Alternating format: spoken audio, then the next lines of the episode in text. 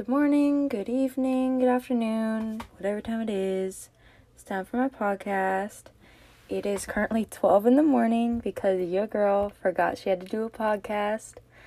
Uh, yeah. So, I'm your host, Megan Torgerson. Welcome back to Cabin Fever Corona Edition. And as I said yesterday, I was going to look up some news for you guys and update you. So that's what I will do today.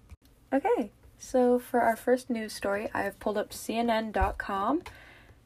I have their live updates pulled up, and the title for this one is Coronavirus Cases Top 300,000 as countries warn citizens to stay home.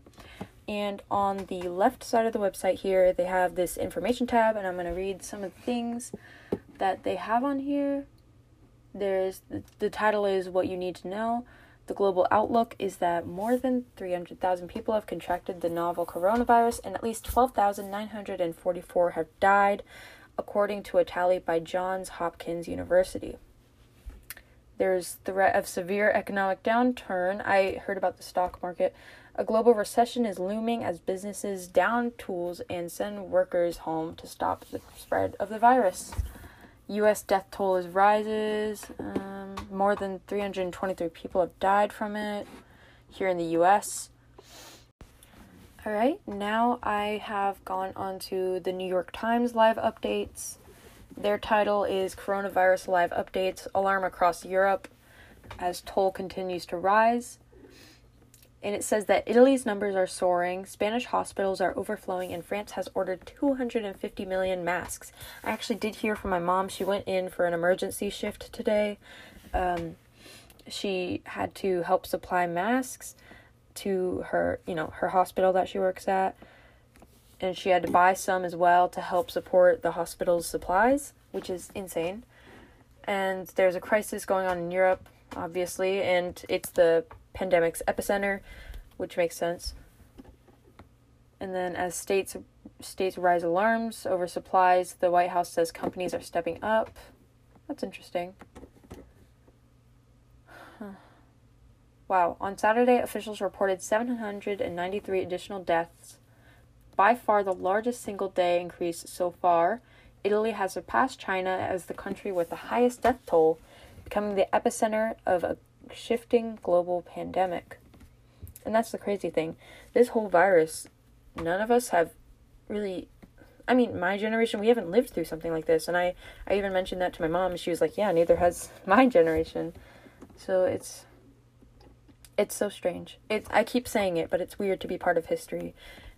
Obviously, I've, you know, I've been part of history, but something is shocking and scary. It's, weird to see it happen before your eyes like a car crash. You can't look away.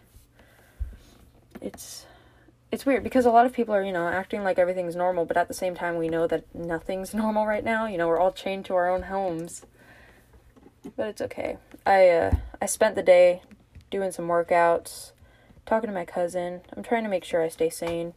A little bit difficult, but I'm attempting. I'm attempting. Hotels have been converted into hospitals in Madrid and Catalonia, where 122 people have died. Italy's struggle is the most pronounced. Oh, here's a map. Uh, still from New York Times. Alright, so I have the map. It's on the New York Times website still. It is called the Coronavirus Map Tracking the Global Outbreak if you want to look at it yourself. And the description says the coronavirus pandemic has sickened more than 2,098, no, no, 298,000 people, according to official counts. As of Sunday morning, at least 12,926 people have died, more than two thirds of them outside mainland China. So they are showing kind of like um, different colors for how severe the outbreaks are. Um, it's it's definitely gone to most of the world except for some parts in Africa and some parts in Southern America. And the way they're tracking it on this little chart is they're coloring in darker areas if the outbreak number per day is high. So the places with the worst outbreaks, with a thousand plus outbreaks per day, is Iran, Germany, France, Italy, Spain, and the US, which is surprising. China actually only has 10 outbreaks per day um, right now, so they're in the lower part of the chart.